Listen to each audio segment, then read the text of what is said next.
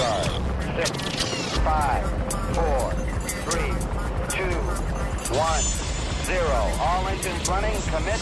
Liftoff.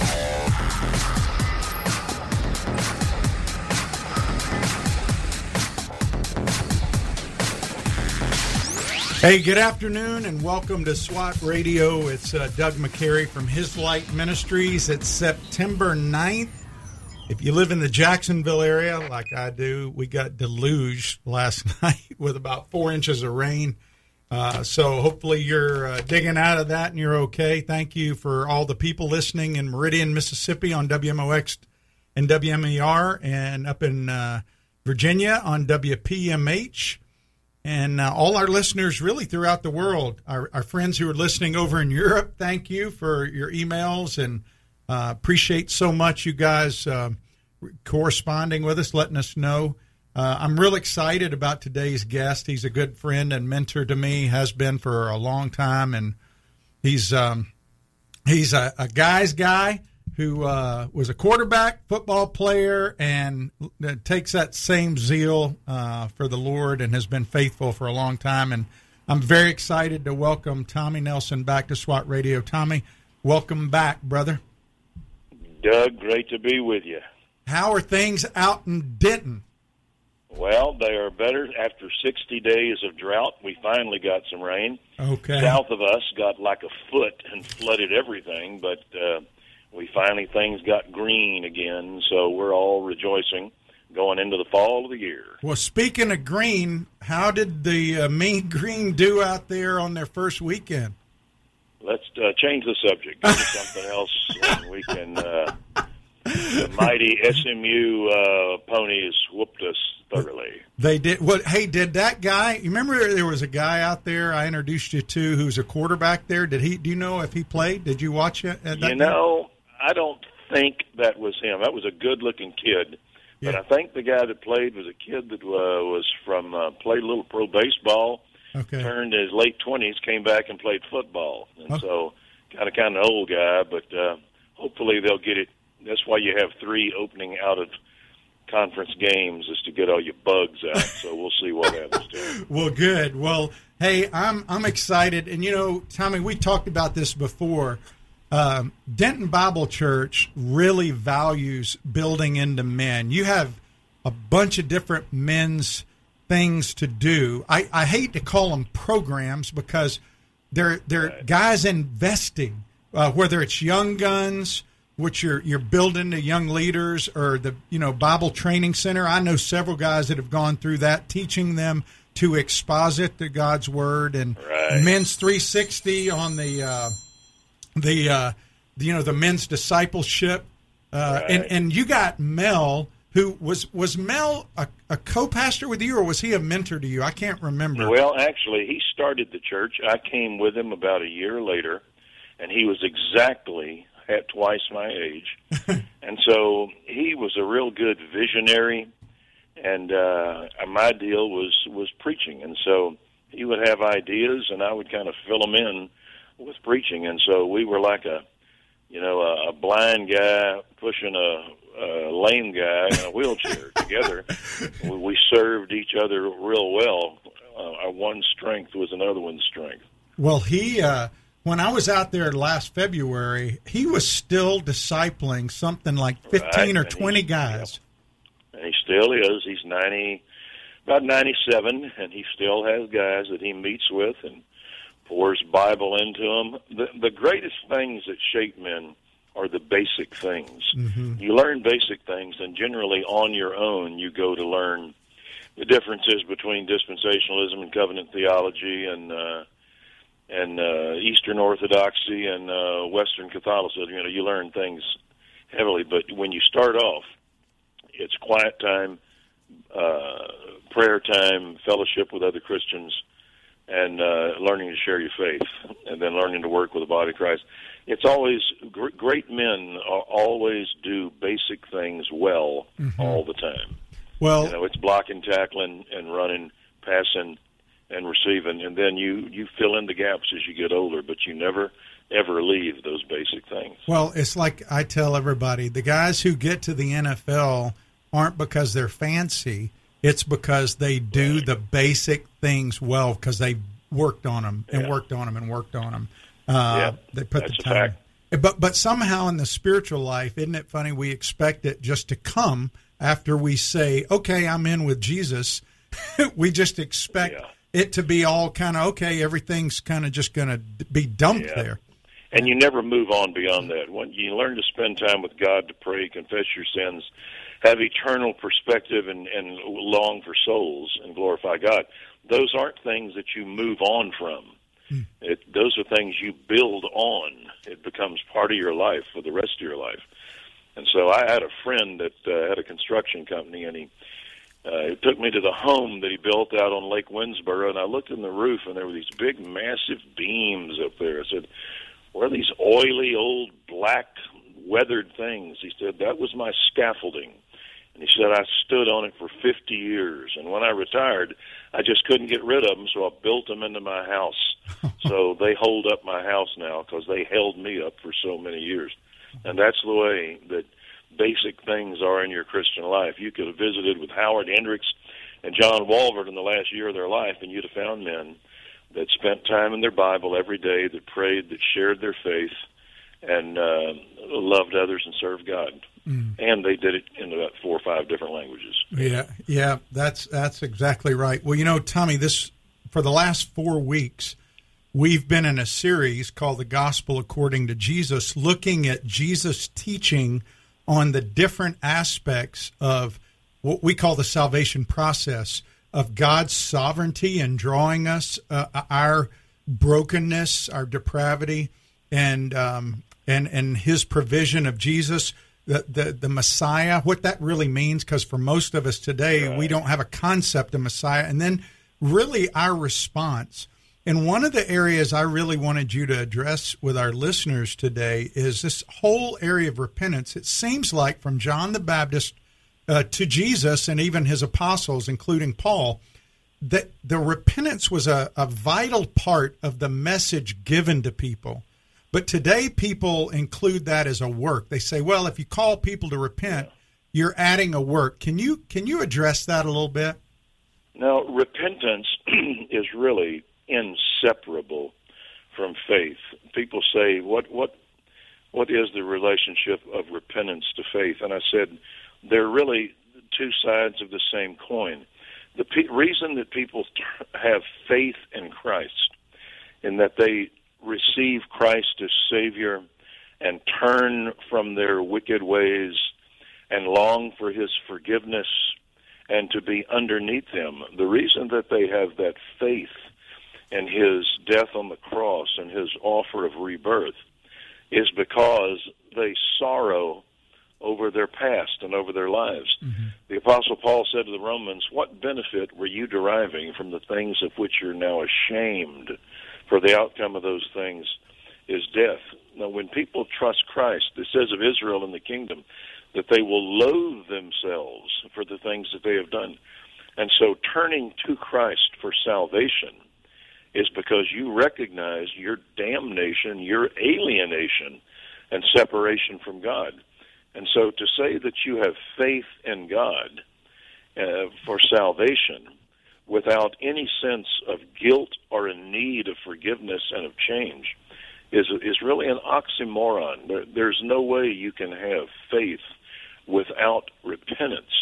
Now, James talks about, you know, you believe that God is one. The demons also believe and tremble. Can that kind of faith save him? That's a, merely an intellectual assent to something. Mm-hmm. Satan is is the top theologian in the Bible. He never ever says anything wrong in the presence of God. He's got it straight. But he's a long way from being a child of God. And so uh, repentance is the recognition that I am lost and I am guilty and I am in need of righteousness. And in that, I will put my faith in Christ. It, it's the Sermon on the Mount. A person mourns and they hunger for righteousness. They um, are uh, broken, they are meek, and then they put their trust in Christ, and they are now merciful, and they are now pure in heart. They they long to love and to walk away from sin, and the next thing they do, they are peacemakers. and then they are uh, those persecuted for righteousness' sake. So you can take those eight qualities of the Beatitudes, and you see somebody that uh, recognizes their sin, that comes to God, is born again, and then shares His message and suffers for it. Mm-hmm. That's the whole idea of salvation. Well, I know you get to talk to people and share the gospel with people. And the other day, Brad and I, by the way, Brad uh, said to tell you hi. He he uh, he's uh-huh. the co-host here, and he's not in the studio today. But he and I were talking about a lot of times he and I get asked questions when we're sharing the gospel, like, "Well, if if I follow Jesus, does it mean I have to give up blank and just fill in the blank, whatever it is?" uh, you know, smoking, drinking, you know, gambling, whatever, whatever. Uh, how do you deal with that when you're sharing with people and they ask you that question? I say you don't have to do those things, give up those things to be saved. When you get saved, God's going to deal with you. In other words, Jesus does not say, Zacchaeus, come down, and then we're going to go into your house and give away half that you own to the poor, and if you've defrauded anything, we'll pay him back four times. He doesn't say that. He says, Zacchaeus, come down. I'm going to come into your house. And on the way in the front door, Zacchaeus realizes there's some things that can't stay here. Mm-hmm. Lord, if I have defrauded anyone of anything, paying back four times as much, half that I have, I'll give to the poor. He didn't have to do that by law, half give to the poor. He went over and above. Mm-hmm. And so if a guy says, you know, I drink, uh, do I have to give up drinking? uh, I will say, well, you're for sure going to have to give up getting drunk, and you're for sure in time going to have to quit harming your body. So I can tell you that right now. Mm-hmm. You know, I like doing porn and I sleep around. Yeah, you're going to have to give that up. now, how God takes that from you, He is going to do it, but you're going to have to give that up. I got a cursing problem.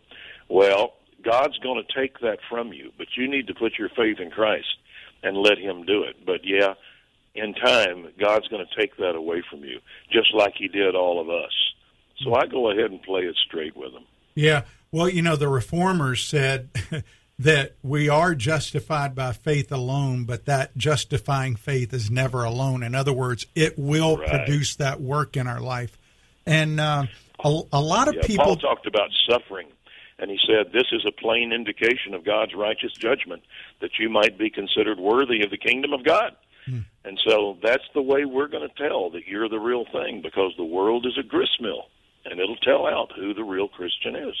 Yeah. So when people like people uh, uh, that I've had a lot of conversations with will say, "Yeah, but as you teach repentance, you're telling people that's a work. People do not have to repent uh, in order to be saved. All they got to do is believe." and and it's almost like they're communicating what people in our culture are hearing is that oh I just have to uh, affirm the facts that Jesus died on the cross so they're almost like they're putting their faith in the message of Jesus dying on the cross rather than Jesus yeah. himself can you address well, you, that a little bit if you really are in recognition of your need of forgiveness and of your guilt before God. If you are aware of that, then you are going to change your mind mm-hmm. about about life. And the word change your mind in Greek, metanoia, means repentance. It means change at the deepest level. And so the very fact that you turn from yourself to God, from sin to salvation, is the recognition of your guilt and your need of change. One of the simplest lines of God, the gospel is, was spoken by God Himself to the Apostle Paul upon Paul's conversion. And uh, Paul was praying in a temple, and God said, "You better get up and run because they're coming to kill you." Mm-hmm. And uh, he said to God, "God, how can they do that? They know who I am. That I've been a, a uh, you know, a bad guy." And and God said, "No."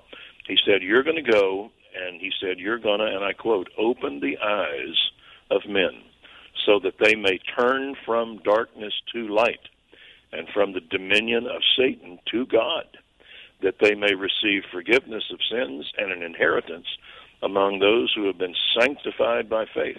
Now, that is a quote from God Himself to the Apostle Paul. Hmm. It's Acts 26, verse 18. And so I don't ever want to disagree with the red print and so God says that to turn to God is to turn from darkness and from Satan to God. That is faith. And therein you receive forgiveness. So I think that repentance is inseparable from true faith in Christ. You just you don't add Christ to the maelstrom of your own sin mm-hmm. to try to purify it. There is a recognition of I am poor in spirit. Um, I am um, meek and broken, and I am mourning because I'm going to my own funeral. That's always there when you trust Christ. Well, you told a story, Tommy, when we were out there in February. Uh, I, I, I can't remember the name of the guy that was with you, but you talked about your. I think it was your conversion experience and a guy on the football team. Y'all got on an elevator with a guy who also professed. Yes. Can you share that story? Because I thought that was a great illustration. Yeah, a number of us had trusted Christ, and uh, our lives had radically changed. And there was this one guy, and he was a uh, quarter miler, a skinny little guy, and he got on the elevator with his girlfriend to take her up to his room, mm-hmm. which he had done repeatedly. And uh, he got on the elevator with his girl and rode up, and I and my buddy, who played uh, offensive line, who have, didn't have a lot of table manners or uh, hygienic customs, and we went up the deal, and uh, he turns to leave out the door with his girl to take her down to his room, and this was a guy that had been attending our FCA Bible studies continually, mm-hmm. professing himself to be a Christian. And uh, my buddy simply looked at him and he said, "Hey, Pat was his name." He said, uh, "You tell anybody you're a Christian, I'm going to break your skinny neck." and uh, he communicated real clearly that if you're going to do what you're doing, that's okay, but don't you be saying you're one of us because you're not. Is that accountability? Uh, is that I, accountability? Yeah, I don't know whatever happened to him.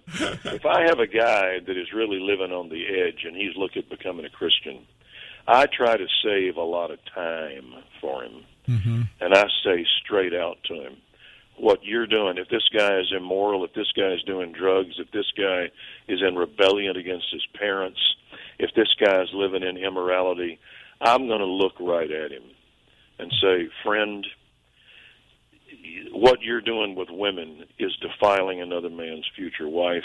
What you're doing with booze is harming your body. It is dissipating and, and wasting your body. What you're doing with drugs is illegal and would be a tragedy in the home you bring it into, and you're an embarrassment to your mother. Mm-hmm. Now, you're going to hell. Or you can turn from this and trust Christ and be cleansed of it. I go ahead and bolt out real clear and just save God, Satan, and everybody else a lot of time, rather than to have some phony, you know, go through the motions. I like to tell him up front, you're going to have to walk away from this. Hmm. And uh, that way, I don't have to worry about a future apostate. yeah, well, yeah, you're you're you're. It's not like you're front loading the gospel like so many people no, believe. it isn't you're just being honest with him, right? Right. You know, Christ had a guy that said, I'll follow you. And what must I do? And Jesus could tell this was a good kid, mm-hmm. but he had a problem with self righteousness. And Christ spoke to it. He said, Here's what you need to do sell all that you have, give to the poor, have riches in heaven, and come and follow me.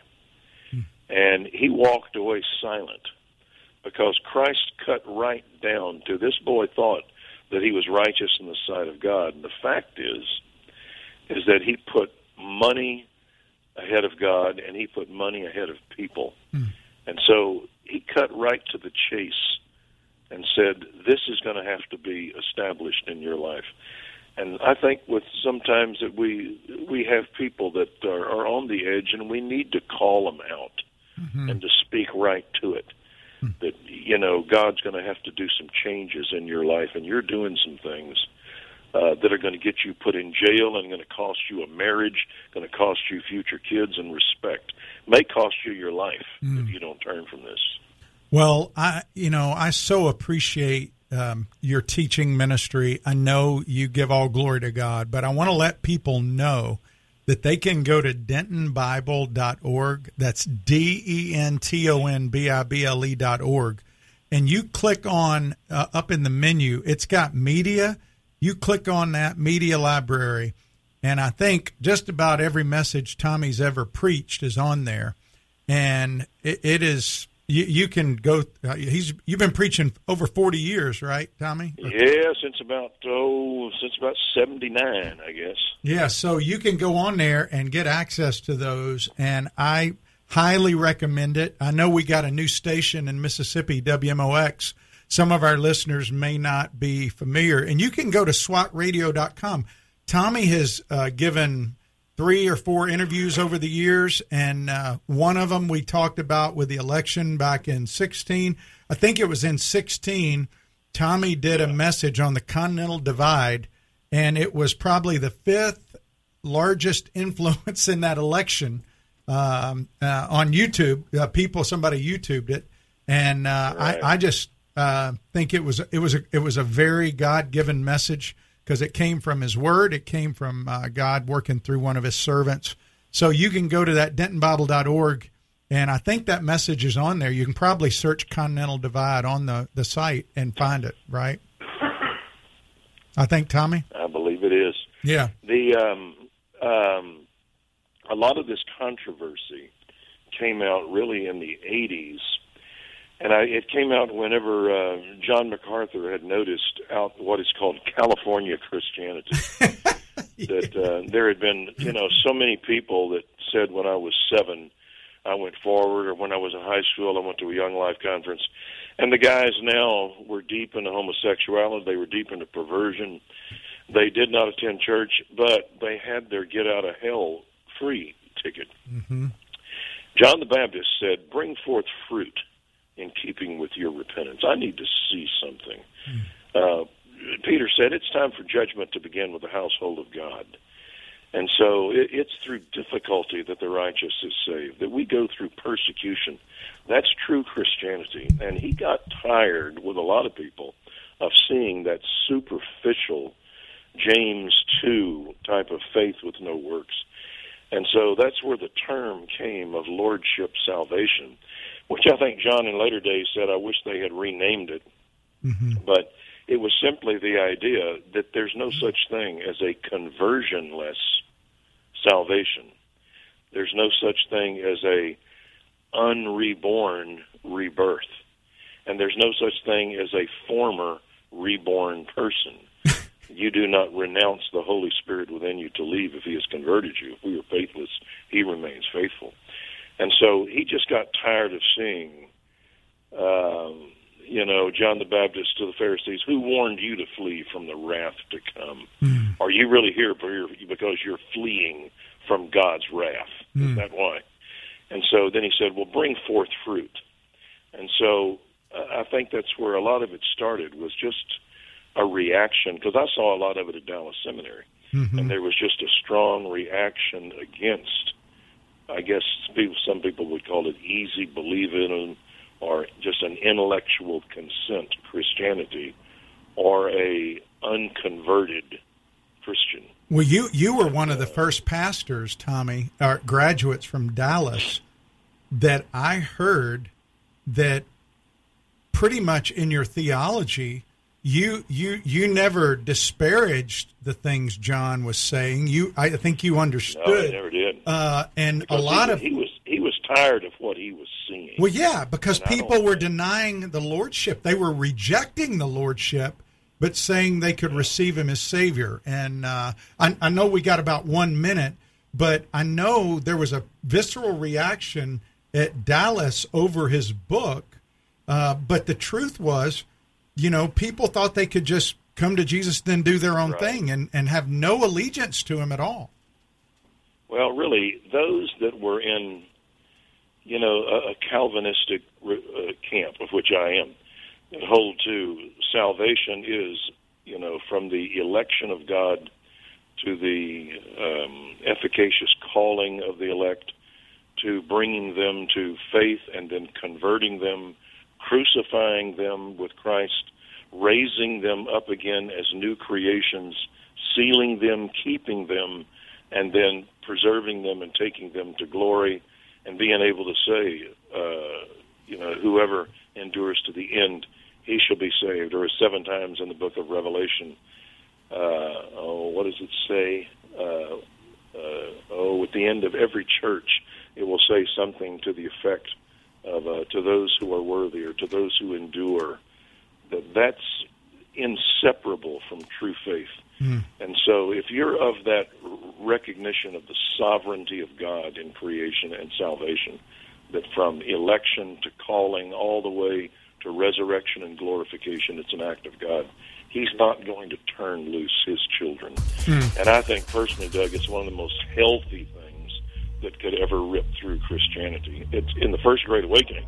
Hmm. Yeah. Uh, the, the, great message by uh, uh, Gilbert Tennent was the dangers of an unconverted ministry. Mm. We've got guys preaching out there that aren't Christians. Oh, you had John uh, uh, Charles Wesley, or John Wesley, that looked up and said, "I came to Georgia to save the heathen, but who will save me?" Yeah. He just recognized I'm in great need of salvation. Yeah. And uh, God brought it about him. So I think it's a very healthy thing to preach that yeah. there is no such thing as an unconverted saved man. Well, well, we're going to come back after our news break, Tommy, and I want to talk to you a little bit about God's sovereignty, work, and the depravity aspect of, of salvation Hey, you're listening to SWAT Radio. I'm Doug McCary of His Light Ministries. We'll be right back with more of Tommy Nelson after this break on SWAT Radio.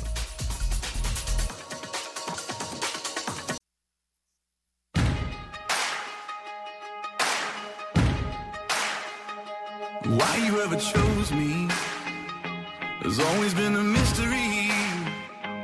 All my life, I've been told I belong at the end of the line. With all the other not quite. With all the never get it right. But it turns out they're the ones you were looking for all this time. Hey, welcome back to SWAT Radio. It's Doug McCary of His Light Ministries uh, with my good friend Tommy Nelson. Hey, listen, if you're just tuning in uh, to SWAT, uh, so often happens, people just turn on the radio and they're listening. They hear guys talking. This is SWAT Radio. SWAT stands for Spiritual Warriors Advancing Truth. And uh, we got Bible studies around town. You can go to swatradio.com and hear more uh, about that. And uh, we start back uh, next week with our meetings.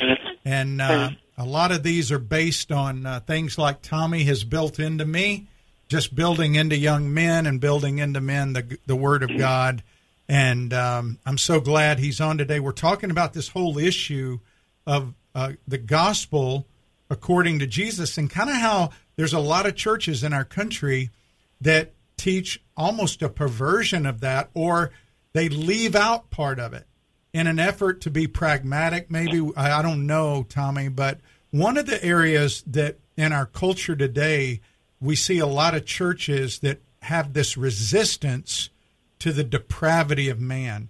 And I think there's some yeah. misunderstanding about that because we're not saying that people can't do some good stuff or good deeds. Right. But explain that a little bit from a biblical perspective. What does it mean that we have nothing within ourselves to earn God's favor, that depravity right. aspect? Total depravity. One uh, English author said total depravity means that man can screw it up no matter where it is.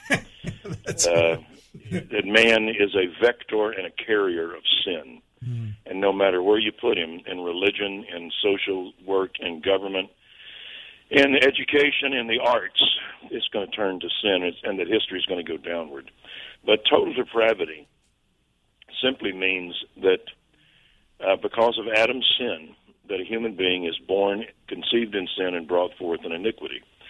And it means that they will have a recognition of right and wrong. They may even have a recognition of uh, the existence of God.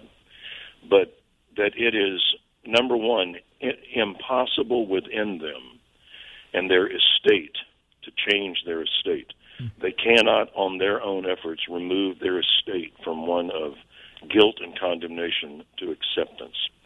And secondly, it means that uh, in their nature, in their constitution that that there is nothing in them noetically or mentally that will long for the infinite personal God of the Bible to know Him. Mm. It means that spiritually, there is nothing in them that left to themselves they will turn from sin and embrace God. Uh, it means that um, willfully, that their will is not free, that they are slaves of sin. Mm. It would be like I have never ever talked to a person, Doug, that has a real problem with their longing to eat fresh roadkill and has said, you know, I really need you to pray about it because I'm just overly overwhelmed to jump out and eat dead roadkill. and uh, the reason that they that's not an issue is that their will has no temptation because their longings are completely opposed to it. Mm. The smell of roadkill, the sight of roadkill, the taste of roadkill, the um, uh, the everything of roadkill is so offensive to them mm-hmm. that their will is bound by it. Now, that's not my quote, that's Augustine's. Mm-hmm. That man feels about God the same as he feels about fresh dog feces. that um, he has no choice to eat it because it smells, looks, sounds, um, taste, everything that makes him gag mm-hmm. and that though man has no longing for the infinite God of the Bible, who makes himself known in Scripture and gave his Son Jesus Christ to save us from sin, uh, all by his grace and by his glory, that particular God man has no desire for, mm-hmm. and thus his will is such that he will not on his own turn to Christ. Mm-hmm. And so that is what total depravity is. It means a man is guilty and left to himself he will not put his faith in Jesus Christ. And thus, salvation is not going to be a cooperative effort between God and man. Mm-hmm. That God will not throw the um, uh, styrofoam uh, life preserver out there and leave it to man to grab it. That he doesn't give man an, an assist. That man is not floating down the river looking desperately for a life preserver. Mm-hmm. Man does not think the falls are in front of him. Man does not particularly like you hitting him in the head with a dang life preserver. Mm-hmm. He wants you to quit it. He wants to float on his own. Mm-hmm. That is total depravity. Is that unless God intervenes, no one will be saved. And if you and I were God, we would not intervene because man does not want the Savior. Uh, he didn't get to live but 30 or but three years in the ministry when he was here, and that's only because he was preserved by God's grace. Man would kill him then, and man would kill him now. Mm. Do you think that Romans 3 is probably one of the best chapters on yes. depravity in the Bible? yes, there is none righteous, no, not one. That's man's estate. Uh, all have turned aside. Together they've become useless there is none uh, who longs for God. Man's heart, his mind, his will, everything. Now, he'll be religious, he'll be monotheistic, but to turn and embrace Jesus Christ who died for sinners and offers him a new soul, man will not, left to himself, do that. That is why Jesus said, No man comes to me unless the Father who uh, sent me draws him. Uh, that is why Jesus said, I have come not to do my own will, but the will of him who sent me. And this is the will of him who sent me, that all that he's given me, mm-hmm. they will come to me. And the one who comes to me, I will not cast out, and I will raise him on the last day. Mm-hmm. And so Christ is saying God has to give them. That's called election. Mm-hmm. And they will come. That's called efficacious grace or calling. And he said, I will not cast them out. That is called justification and I will raise them on the last day. That's called glorification. Mm-hmm. And so it, it is a work of God.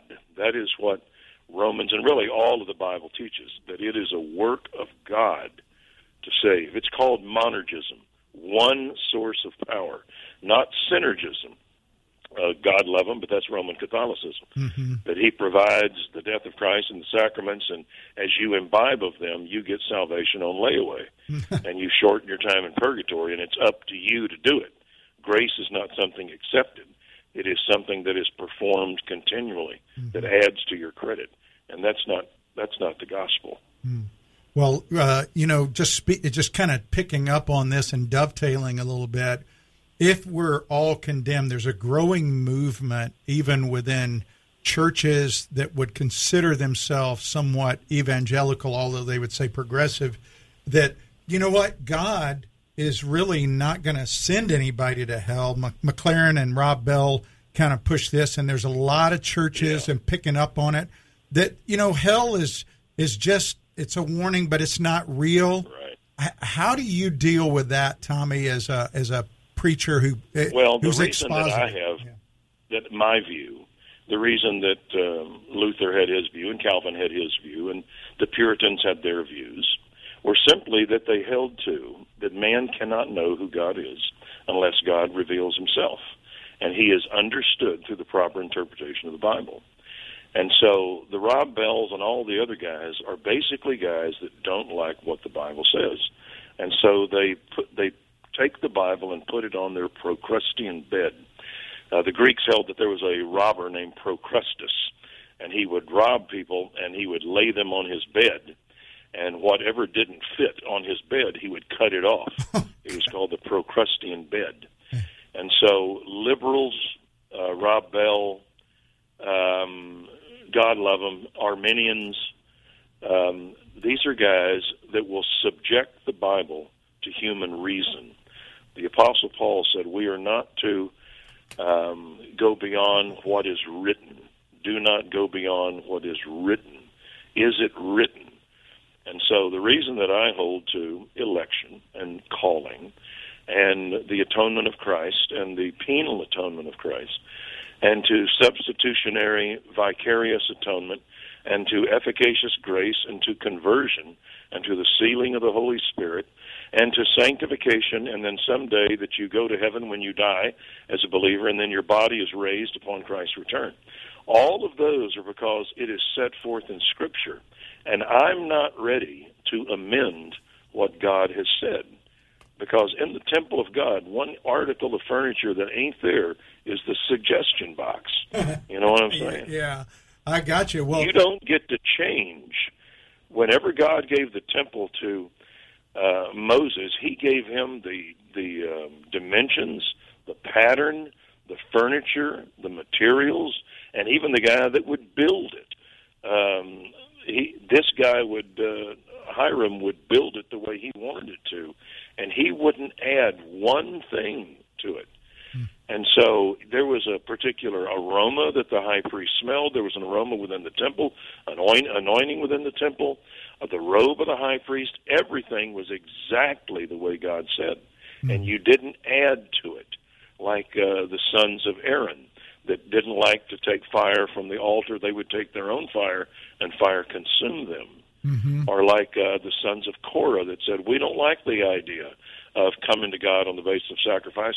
We're all holy. And the ground opened up and swallowed them. Mm-hmm. And they took the censers that they tried to offer before God, they beat them into a plating and put it on the altar to glow red in the furnace to let mm-hmm. everybody know you don't change who God is. And so that's the reason that a lot of these guys have departed is not because they it's just because their reason reacts to the the greatness and grandeur of the gospel and they simply want to change it and I'm not ready to change what God has said. Yeah, wouldn't you say that?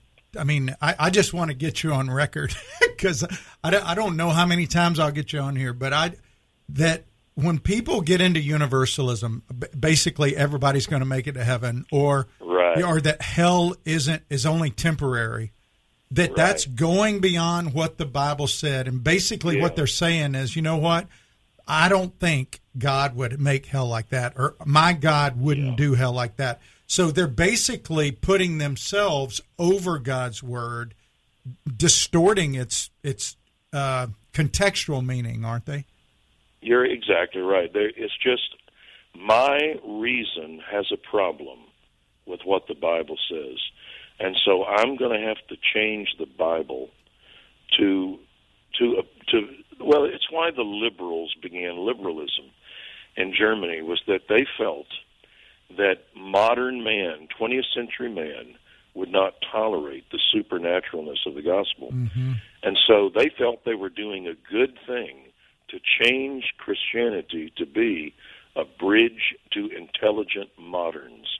Hmm. Bruce Shelley, in his great book on church history, when he has the introduction of liberalism, that's the name of the chapter. Hmm. It's called A Bridge to Intelligent Moderns. Mm-hmm. And that is what the liberals felt they had to do. That our generation doesn't like hell, and they don't like the virgin birth, and they sure don't like anti Darwinism and creation. They sure don't like the culpability of man as guilty. They're more Freudian or Skinnerian. And so we're going to have to change that so that Harvard, Yale, and um, you know all of the uh, liberals can all get along with us. And you can't do that. We, we're not. We never ever want to be friends with the world and have to become enemies of God. And I think the major reason, Doug, that guys get off into erroneous theology is they don't teach the Bible expositorily. If you start with Genesis 1 and move all the way to Revelation, you're going to have to take the Bible for what it says, and you're going to find that the Bible doesn't change itself. It has basic ideas that it repeatedly uh, uh, repeats, and it just never departs from them. If people will simply stay in the Bible and teach it as it is, they're going to stay where they are. And to be honest, you know, the world hasn't had a real good track record. Human reason hasn't had a good track record. That's where you get communism, socialism. That's where you get transgenderism. That is where you get um, atheism, agnosticism, skepticism. Is going to be from the human reason of man. Mm-hmm. And I'm not going to rest one iota on what somebody in Stockholm or Copenhagen thinks about Christ. I'm going to go with what the Bible says. You, you never want to disagree with men who rise from the dead. Oh man, And that's, that's, what true. I'm going to do with the Bible. Well, it, and don't you believe, just to kind of dovetail a little bit on that, that the current state of our culture is a result of a lack of biblical Oh, yeah. exposition. And now we're to the point where we're at Romans 1, almost to the end, the debased mind, the mind that says you can be a girl when you're really a guy, you can be a guy when you're really a girl. We're going to codify men marrying men, women marrying women, and it's okay because they can be Christians too. I mean, and and that- that's just the, the the absurdity that happens when you get away from God's word, right? Yeah, the uh, uh, Peter said to Ananias and Sapphira, he said, uh, you know, I'm sorry, not Ananias and Sapphira. He said it to Simon the magician, who wanted to buy the ability to impart the Holy Spirit and and, and uh, convert men. And he said, "You're still in the in the bondage of iniquity and in the gall of bitterness." He said, "You you don't belong to us." you still are in in your lostness. I don't care if you did say you're a Christian Philip did baptize you. You're still in the bondage of iniquity. Mm-hmm. You're not one of us. He said of Judas that Judas hung himself and went to his own place. Mm. He left and he departed to hell. He said that was his place. And so, yeah, it's it's very easy to have tares among the wheat. You really can. And I think that is why that there is so much of a fall off in, of Christianity in our day is that you know people. Jesus said of John the Baptist, "What'd you go out in the wilderness to see? A reed blown by the wind? Did you go out to see a man in fine clothing, some lobbyist uh, in in Washington? If you want to find a lobbyist that'll that'll laugh with you all the time." Go to the palaces. You're not going to find it in John the Baptist. You found not a reed shaken by the wind. You found a prophet and one more than a prophet you found the one that came before my face and said, This is him. And so that's why men went out in great numbers to see John, and that's why they came to see Jesus. And you couldn't get into the house, you couldn't get on the shore, uh, you, you couldn't get on the plane. He had to go up on the on the slope. Was simply because he uh, they said, No man spake as this man. He's saying things that humans have never said because he was a man of the book. They think this must be Jer- Jeremiah. No, this must be Elijah. This must be one of the prophets of old. This ain't like nobody we have ever seen in our life. And all Jesus did was to say, I did not come to uh, renounce the word, but to fulfill it. Every jot and tittle. And that's why his very name was the Word of God.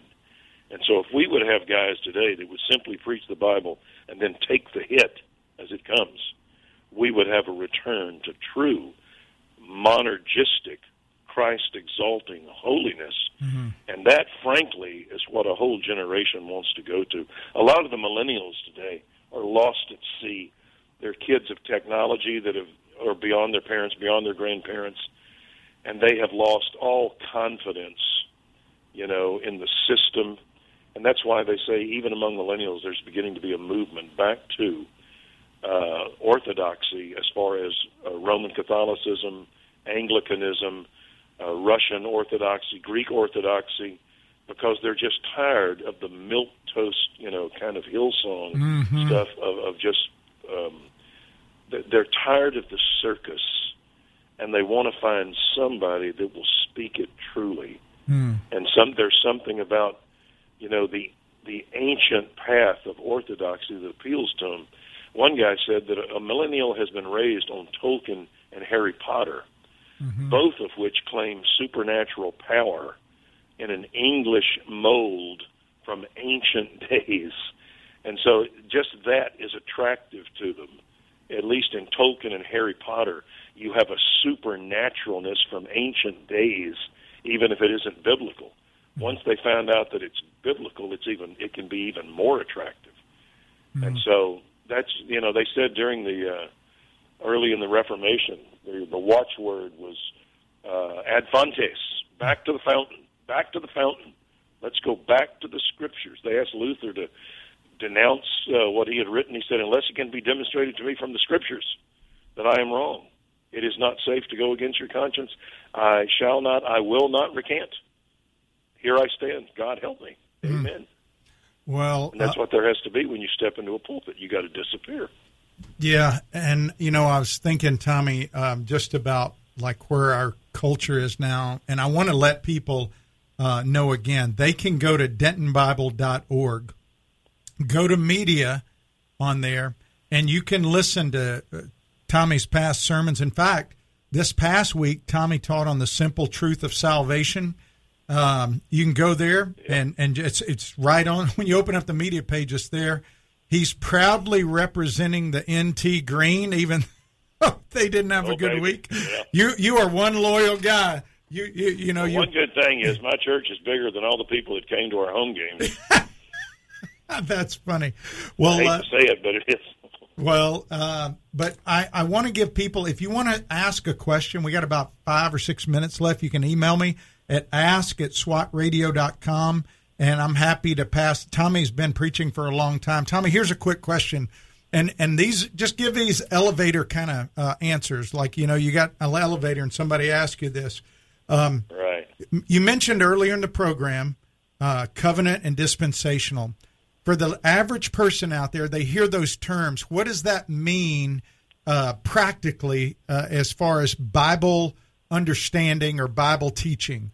uh, the difference between dispensational and covenantal teaching?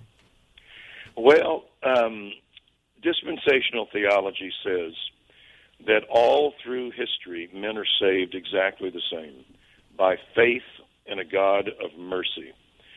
Um, but as history progressed through the Bible, the Bible slowly and surely reveals its truth.